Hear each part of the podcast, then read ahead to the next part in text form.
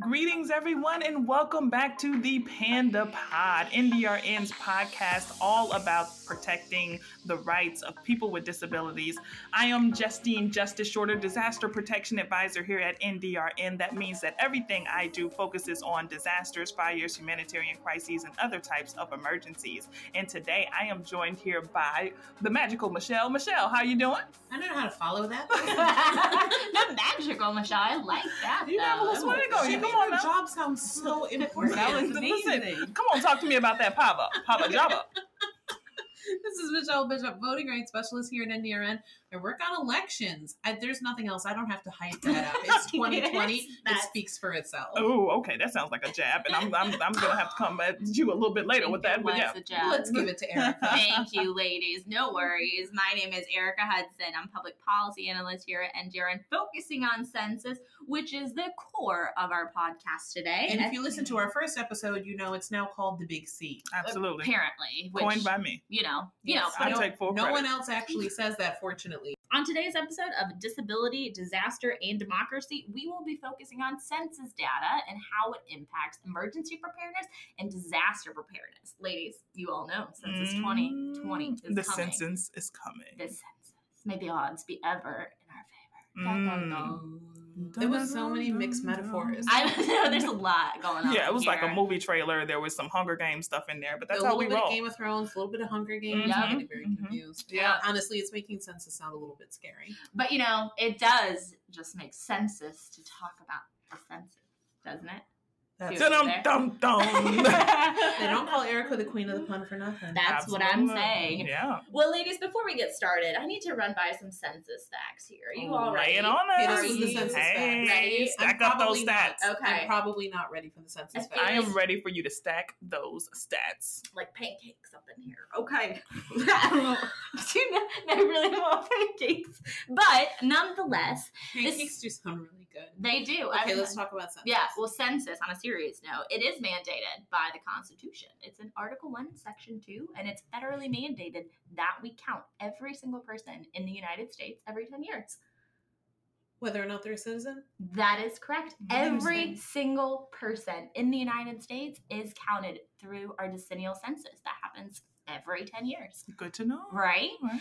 Uh, a lot of folks are familiar with what census data does, which is helps with the apportionment of the seats in the U.S. House of Representatives. It helps figure out how many representatives each state gets. That's why we see California have a lot more than perhaps Wyoming? yes. Or Vermont. Vermont, all these different Mm. states we can think of, right? That's why the census data is so important, and it changes every ten years after we get our data. Did y'all know that? Apologies to the state of Wyoming. well, this is important because also, you know, populations change. Guess when? When disasters strike. Oh, I see what you did there. Brought it full circle. Yes, Justice. into our series. On fire I on do the those Panda Pod things. today. I do those things. I love it. But also something that we've talked about is that census data helps determine how billions of dollars in federal funding gets distributed to states every year, and that all comes through census data. So if you're undercounted, you're underfunded. Exactly. And that's why it's mm-hmm. so important to say, count me in as we approach 2020 census.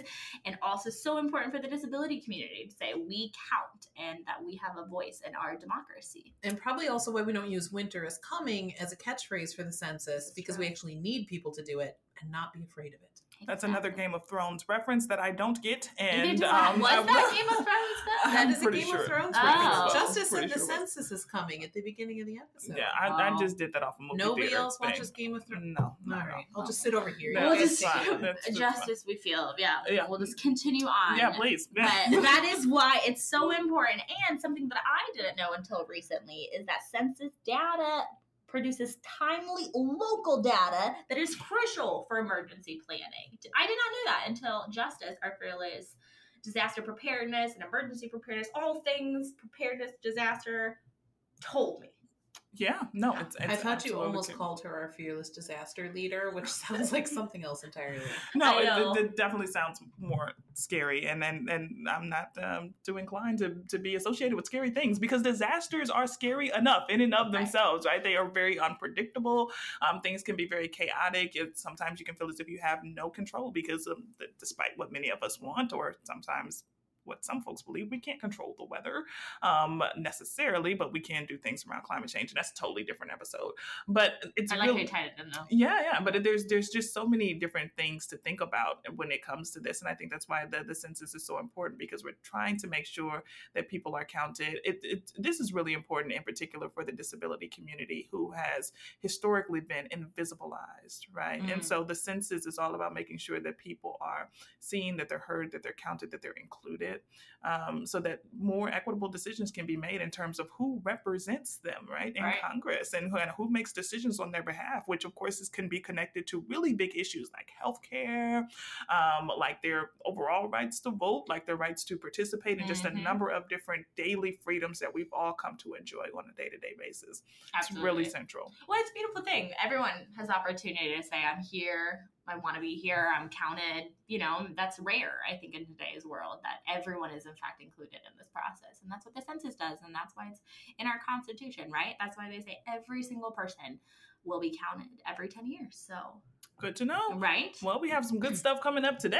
Yes, today we're going to be joined by Denice Ross, who's a fellow in residence at Georgetown University, where she works on issues related to disaster, census, climate change, and many more issues. But today we're going to be learning from her about the census and how it relates to emergency and disaster preparedness. Denice, come on down. Hi there. I'm Denice Ross, and I'm a senior fellow with the National Conference on Citizenship and also a fellow with the Beeck Center for Social Impact and Innovation at Georgetown University. Excellent. And Denice, thank you for being on the Panda Pod today. Um, I was really excited to have you join us as I heard you speak at a conference that we were both at, I think back in December of Mhm. 2019.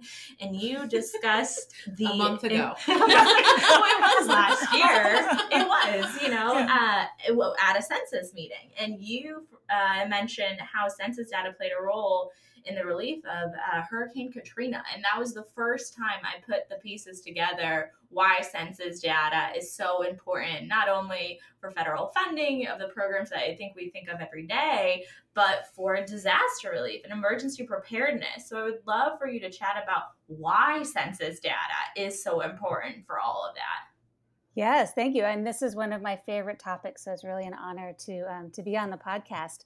And um, just so for a little background, I um, was in New Orleans. I moved there after Census 2000 was released, um, and there was this great opportunity to democratize these federal data, so that rather than being used by decision makers behind closed doors to make decisions about communities, there was this possibility that the data might be easier for folks to access so that communities could use the data to advocate on behalf of their own destinies. And so that's that's what I was doing um, before Katrina happened. Katrina happened in 2005, and um, and when it when it when when Katrina uh, flooded 80% of the city after the federal infrastructure failed, the uh, the data that that the census had collected about the city became instantly historical. And so we were really flying blind in the recovery, and it made me um, it made me realize how much I'd been taking census data for granted. Um, and uh, and so ever ever since then, um, I, I vowed I would never take census data for granted again. And of course, with the 2020 census coming up, um, which the census day is April 1st, 2020. Um, it, it's uh, really front and center in any advocacy community right now, making sure that everybody is counted. Um, for disaster preparedness, every time you see that there's a fire or a hurricane or an earthquake, um, there's there's usually an area that's impacted and some severity associated with that impact. But the way the way that we make meaning out of that is knowing who who are the people, how many people are affected, um, and what what are their demographics, um, and and how um, you know, and what's the intersection of the disaster and the population and that's that's the role that census data plays. Um, if if you could indulge me, I'd love to give a little bit of a um, an overview of the census data products as they relate to disasters and disabilities. That'd be great. Okay. Um, so the the um, the first is the 2020 the the decennial count, um, and that's just a really basic questionnaire. I think there's only like nine or ten questions, and that just covers sex, age, number of people in household, race or Hispanic origin, um, owner or renter, Um, and that data is available. Um, it's really good data because it's a count of all the people and it's available at the block level. Um, so you get great geographic granularity, which is important for disasters because think about how a tornado works, right? It just can cut a swath just a few blocks wide. Um, and we need data about the people who are impacted by that disaster at the small geographic area. Now, um, the uh, every and, and because the decennial census by definition is just every is every 10 years the census bureau fills the gaps with these annual population estimates and there they basically take the base number from the decennial count um, add births subtract deaths and then account for net migration of people moving in or out of the geographic area. Um, but the really interesting data that we use for disasters and emergency planning is the from the american community survey and that's a sample. Um, and it gives you great information on access to a vehicle, what languages are spoken in the home, whether people have health insurance. Um, it, it, has specific questions about disabilities, including vision and hearing impairments, mental health and cognitive disabilities, mobility challenges, whether people can uh, perform activities of daily living, do they need assistance for running errands. Um, and do, do they have a, a service connected disability as a veteran? Um, that that type of thing. And then lastly, um, there's there's the Census uh, Bureau uh, collaborates with the with HUD, the Housing and Urban Development Agency, to conduct the American Housing Survey, which has great data on accessibility of the home for people with disabilities. Um, and why that's relevant is because the cost to rehab a home that that that has that was made accessible before a disaster, the cost to rehab it is going to be higher. So those are the four main data sets um, that, that the Census Bureau produces that are really um, essential for planning for uh, emergencies and disasters.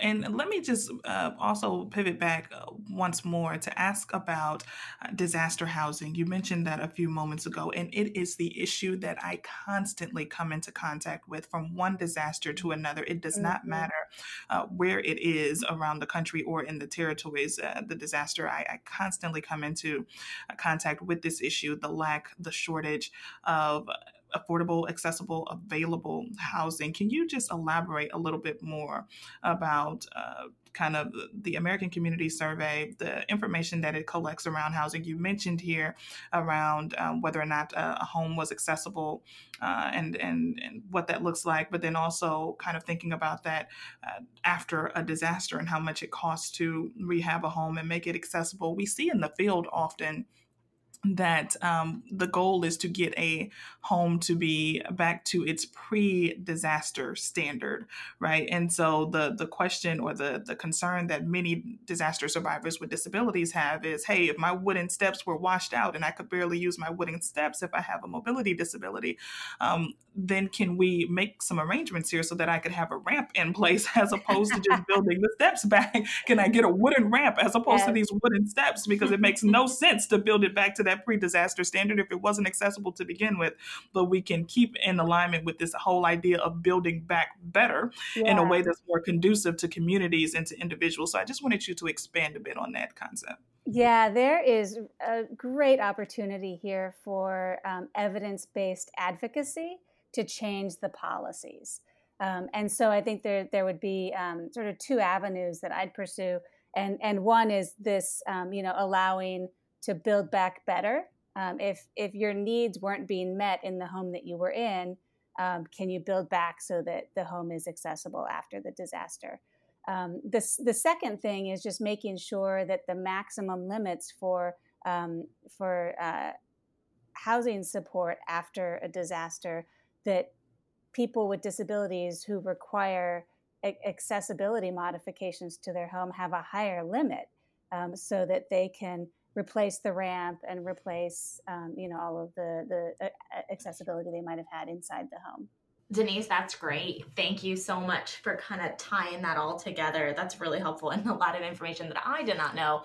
And I really like how you said uh, build better, you know, and that's something we can take away after disaster strikes. And I want to tie something back into what you said earlier in the podcast. Um, you mentioned Hurricane Katrina, and I think in today's day and age, we see that more and more uh, with different disasters going on, you know, whether that's Hurricane Maria or the wildfires in California. Um, so I'm curious, what does the Census Bureau do after disaster strikes? And you tied in kind of why the data is so important. But during that rebuilding phase, I think of California and how so many people had to move out of that area following the fires. And I imagine those numbers are going to be vastly different now in 2020 than they were during the decennial in 2010. Um, so I wonder if that has any impact, and I'm curious to see um, if you have any thoughts on that. Disasters definitely impact data collection, mm-hmm. and um, and and it's tricky because it's really a chicken and egg thing. Um, because in order to be in place and back in your home after a disaster, you need certain services, right? You need a complete community around you. But that complete community won't be established until there's a demonstrated need for those services. So um, I remember after Katrina, the most common response to these types of conundrums was it's a chicken and egg problem. So let me, I, I can explain that a little bit um, by just describing how the Census Bureau handles um, it's when they go in when they go into a post disaster situation. So the, the Bureau is committed to counting every person in the United States um, once, only once, but in the right place. And the way they define the right place is by um, what they, they call your usual residence. And that's where you live and sleep most of the time. People who are displaced by a disaster don't have a usual residence mm-hmm. um, that, you know, that, that's, uh, that's where it used to be. And so that's, that's tricky. They get counted um, where they, wherever they are staying, whether it's a shelter or with a family member, which may be outside of the, um, the area where they were living before the disaster. So after Katrina, I evacuated to Phoenix and I was there for six months because um, we didn't have power. And, um, and so if the census count had happened at that time, my usual residence would have been Phoenix, Arizona. Mm-hmm. Um, now, with, with that said, the, um, the, the Bureau does what they do after a disaster. Um, if, when, if there's a, a, decennial count coming up, is um, this time around, for example, for um, Puerto Rico and Paradise, California, and Mexico, Mexico Beach, Florida, they're leaving forms door to door. Um, they're also using i iPhones to update addresses so that they they know which which buildings are gone, where where did new buildings go up, just to make sure they have a really good address file. Um, and most importantly, they're checking nearby shelters, temporary housing, and trailer parks. Um, but the, the trick there, of course, is that if the census counts are used to determine what services need to be put into place in a particular area, how many dialysis clinics do you need? um, right. you know what type of special education services do you need in your schools if people can't move back because those services aren't in place then they aren't counted when it comes time to determine the need for those services mm-hmm. Mm-hmm. Denice, I want to pick up on something that you said there. Uh, you mentioned power, and of course, our minds as individuals who work with people with disabilities go immediately to folks who are electricity dependent. Can you speak to us about another form of data collection uh, around ensuring that individuals with disabilities have access to electricity? Can you talk to us about Empower and tell folks what that is? Yes, absolutely. So the um, when you're talking about data and disasters, and especially the intersection with disabilities, um, the the data that's provided by the census is population level data. So you can use that to figure out, you know, where should we send the evacuation buses, um, and maybe how many, you know, wheelchair accessible buses do we need. But you can't use census data to to knock on the door of somebody who needs help evacuating. It's not individual level data. Now, what's great about administrative data that, that local or federal government might have or different nonprofit providers is that um, that has data about individuals and their needs.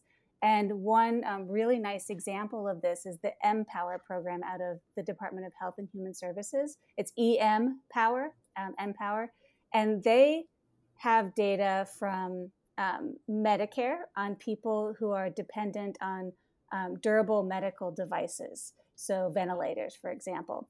And they have this fantastic map where you can look down to the zip code level at um, who in your community, at, at the counts of people who are dependent on, on durable medical equipment and, and uh, would need assistance if there was a power outage.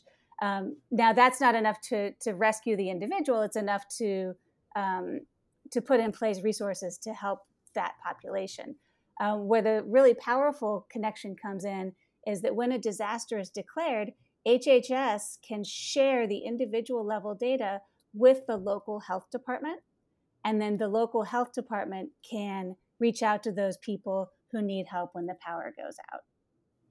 Yeah, it's such a vital resource. I have been deployed to disasters where folks have used that data from Empower uh, versus uh, information that has come from other data collection sources, primarily because, as I asked in the beginning, kind of the rate of response amongst individuals with disabilities, perhaps those numbers were significantly lower or out of date and uh, were not necessarily applicable to the situation at hand. And to your point, when one is trying to provide evidence based advocacy. It's difficult to do that when you are interacting with folks and you can clearly make the connection that there are people with disabilities here, mm-hmm. but the numbers don't bear that out. Mm-hmm. And when you are in rooms trying to advocate for additional resource allocation and service delivery, it really does help to have a multitude of tools to have at your disposal to say, hey, people with disabilities are here and there are clear defined needs here. Um, but then also bear in mind that people with disabilities, just as the, the general population does as well, move. They move around either because they're displaced by disaster or because it is their own desire just to move to a different neighborhood. So we have to just be aware that if you're going to have a hundred or several hundred, several thousand folks um, in a particular area, you can bet that the, uh, uh probably about 25% or so of those, on average, perhaps could have a disability or an access and functional need. So we have to be mindful of that uh, when advocating to disaster leaders. Absolutely. Yeah, and it, and it certainly, um, you know, from my perspective, um, everybody working in a manage in, in, emergency management should be a disability advocate. Um, and every disability advocate should also be somewhat of a somewhat data savvy um, so that that they can tell more effective stories and make the case. And knowing knowing what data are available, um, both from the official um, statistical agencies like the Census Bureau, and also administrative data sets that you or your local government might have access to. I'm sorry, disaster professionals should be disability advocates. That was just one more time for the cheap seats in the back. yes. I also wanted to ask you another question here, Denice. Can you talk about the distinction between registries and census and mm-hmm. the American Community Survey? And I ask this because sometimes registries uh, have been seen to be somewhat of a controversial issue uh, to varying degrees, depending on who you ask and kind of where in the country or in the territories you're asking that question. But I want to bring this up specifically as it relates to linkages to certain uh, marginalized populations uh, that intersect with disability. Uh, for example, um, individuals who um, may be uh, of immigrant status or perhaps do not uh, have legal status here in the country, um, but who also have critical needs and need specific assistance or perhaps services that are available to the public, but are not making themselves known because they don't want to be on any particular list or they don't want to have their names or information um, associated with any uh, particular registry of some sort. But then also individuals who are um, who have not had the best uh, relationship or history um, with law enforcement. And I only bring up law enforcement because in some counties, especially small rural areas, and I've traveled all across the country and I've met with first responders who are fire and EMS folks, but who also share their data and their information with law enforcement. And so that can sometimes serve as a deterrent for some communities who have not had the best experience. I'm thinking Black and Brown communities in particular um, with law enforcement and just don't want their names on the list if they have a mental health consideration or additional concerns uh, that they just don't want people to know ahead of time. But could you just give us a, a bit more information on your thoughts uh, as it relates to registries as well as the American Community Survey and the census when we talk about data and the assistance available to certain marginalized communities in particular? I'm so glad you asked that um, because that uh, that's really the frontier for the conversations that we need to be happening. Um, and first, just to be super explicit, the census is not a registry. Um, mm-hmm. And the only data, so they collect individual data, but they only publish summaries of that data. So you cannot be individually identified. And the Census Bureau is prohibited by law from sharing any individual level data with law enforcement or anyone else. Now that's that's good, and um, so they will not share it with the police department. They also will not share it with the fire department, who might be coming to help you if the power goes out. Mm-hmm. Um, so so that's why there's um, that's why it takes a full complement of data to really provide the type of supports that communities need when a disaster happens. Um, so the the census data, the population level data, um, can can be really useful for general planning, but it will not help individuals. Um, some cities do have something they call a special needs registry, um, mm-hmm. where if you need additional assistance during emergencies, you can sign up for help. It's really, really hard to make those complete or accurate, um, mm-hmm. you know, because people move around. Um, and so, and, and I think there's a good reason for um, concern about how alternative data might be used to help um, people with disabilities in emergency situations. Um, and so that's so you know so for example, your healthcare provider um, has information about you. Nonprofits who are helping support with activities of daily living have information about you. Um, how would you want that data used? And um, and so there's a there's an important role right now for the um, disability community in terms of setting up governance in advance of disasters of how personal information that's collected by um, state and local government or nonprofits uh, might be used to um, to help you and your community or um, how you don't want it to be used. Mm-hmm. No, I think that's that's a really great point. And uh, you know, often again, registries, special needs registries, it, they can it can be a controversial issue. There are some circumstances and folks that I've spoken to who, who swear by it and think that it's wonderful, and others have seen it being used in practice uh, directly after a disaster, where hundreds, if not thousands, of people are on a registry, and only about a dozen um, actually were uh, assisted um, to evacuate afterwards. So, kind of that false sense of reliance that because my name is on it, I'll definitely get help. Um, but then also taking into account that people with disabilities live full, well rounded lives for the most part. And so not everyone is always going to be at home.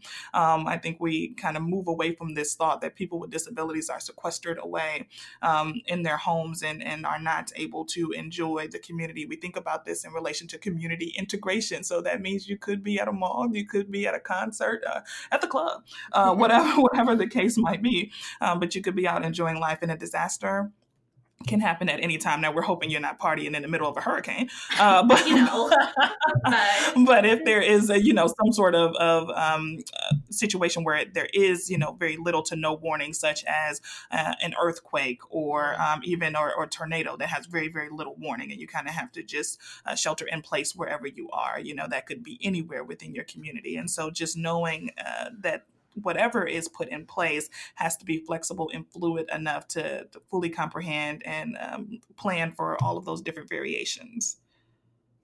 Yes, and the time to do that planning is before the disaster happens. Absolutely, that's, that's, how that's how you maintain your um, autonomy over your own data, is by helping set up the governance in advance. Excellent. And I kind of uh, I have one more question that I would really like to talk about real quick as we've talked a lot about the use of census data and why it's so important. But in the context of the 2020 census, I think a lot of us hear about the federal funding that relies on accurate census data and why it's so important for a fair and accurate count. And then on top of that, um, how it helps communities build. So, in terms of disaster planning and, and disaster relief. Could you tie all that in together for us and why participating in the 2020 census is so important in this context, both for disasters and just for our everyday life? Yeah, and this com- this comes down to um, the core purposes, roles that, that census data play in our democracy. Um, the most important one is congressional apportionment and determining how many votes your state gets in the electoral college. So, just in order for for your state to be represented at the national level, everybody needs to be counted. Um, that's absolutely essential. Um, the second one is that voting districts, of course, are drawn based on census data. Um, and so if populations are, um, are not counted in, in the decennial count, then they, the, um, their voting power will be diluted. So they won't have the representation um, that, that they need. Um, and then, and then, lastly, and uh, is the distribution of federal funding.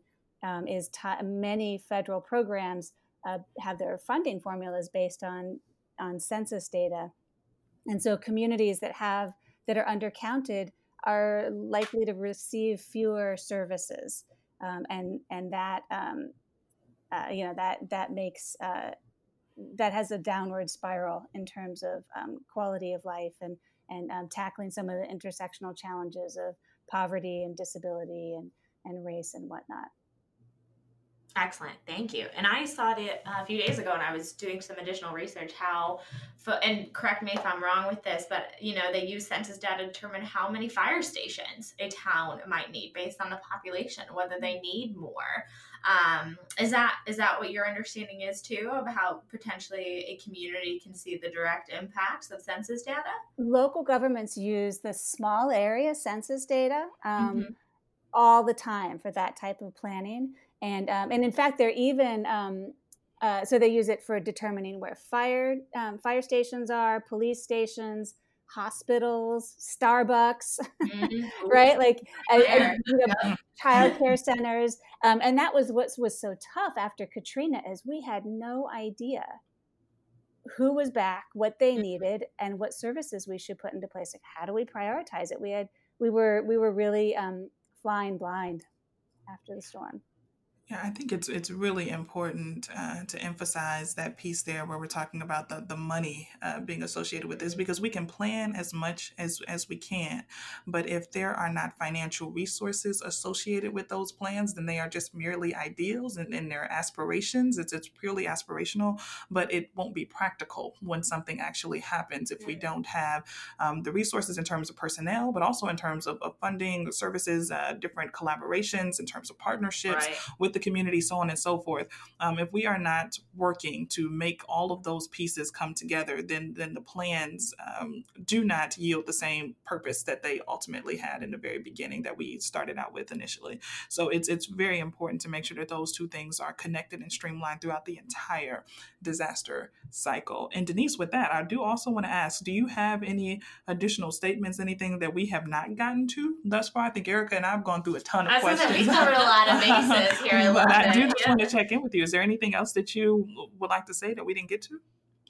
Um, I think we I think we covered everything. You know, for me, the the two things that I think are are um, potentially most important is um, that people with disabilities are currently not well represented in the field of emergency management, and that that there needs they need to be at the table before, during, and after events to chart an mm-hmm. equitable response and recovery. Um, and an equitable recovery is better for everyone. Um, you know, disaster recovery isn't just one person at a time, it's entire family units and communities that are part of the recovery. And if we don't include everyone, then the recovery is going to be incomplete. Um, and the second point is uh, that that data the data landscape is changing rapidly with social media and um, you know and and just so many different administrative data sets that we are all in all these databases. And um, and now is a perfect time for the disability community to help um, start providing governance on how those data can and should be used to um, to save lives and protect privacy I love that. We talk about citizen participation all the time, and so I love that that central focus on governance. That we uh, need to have more individuals with disabilities governing the process, not Mm. just casually consulted here and there, but truly involved with Yes. governing the process throughout. I love it, and I want to make sure that I keep that um, uh, mentality with me as I, I, I continue on with the work that we're doing here at the National Disability Rights Network. Ladies, do you have any uh, final questions for Denice? Denice, I just wanted to say thank you. Uh, the census has always been really important to me because, as you mentioned, it is how we draw our voting districts, and elections are my jam. But I still think that prior to today, I probably also was taking how important the census is for granted. Mm. You mentioned earlier if you're not counted in the census, you're invisible, and being invisible is deadly. Mhm. And Yeah. I will never forget that. And I think this conversation proves in how many ways that is so true. So thank you. Absolutely. Often people with disabilities are invisibilized or erased from the conversation. And I think we actively try to combat that in our work on a daily basis. So this conversation just emphasizes that even more. Yeah.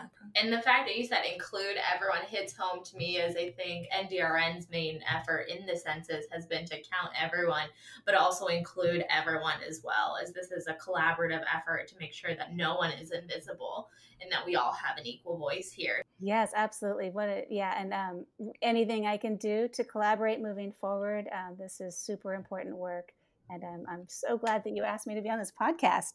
Denice, thank you so much. This was absolutely incredible. And You were I wonderful. yeah, as much as I focus on census, I had no idea about a lot of stuff that we just talked about. So thank you. very Another much. huge highlight that she wanted us to point out is that registries are not the same as the census, Right. people. Let's be clear on that. Yes. Yeah. Yep. Excellent. Well, thank you all for joining us on the Panda Pod today um, on our I have series. terrible news.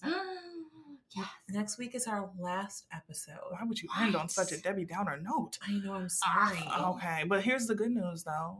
The good news is that although next week will be the last episode of this series on disability, disaster, and democracy, it will only be the continuation though of the Panda Pod more widely because NDRN staff will continue to serve up phenomenal episodes and uh, information and content about all things related to protecting the rights, the lives, the dignity of individuals with disabilities. And we're super excited about that. All right, I feel better. Thank you, Justin. I'm here for you, girl. Thank you. That All was right, great. everyone, tune in next week. All right, have a good one. Bye.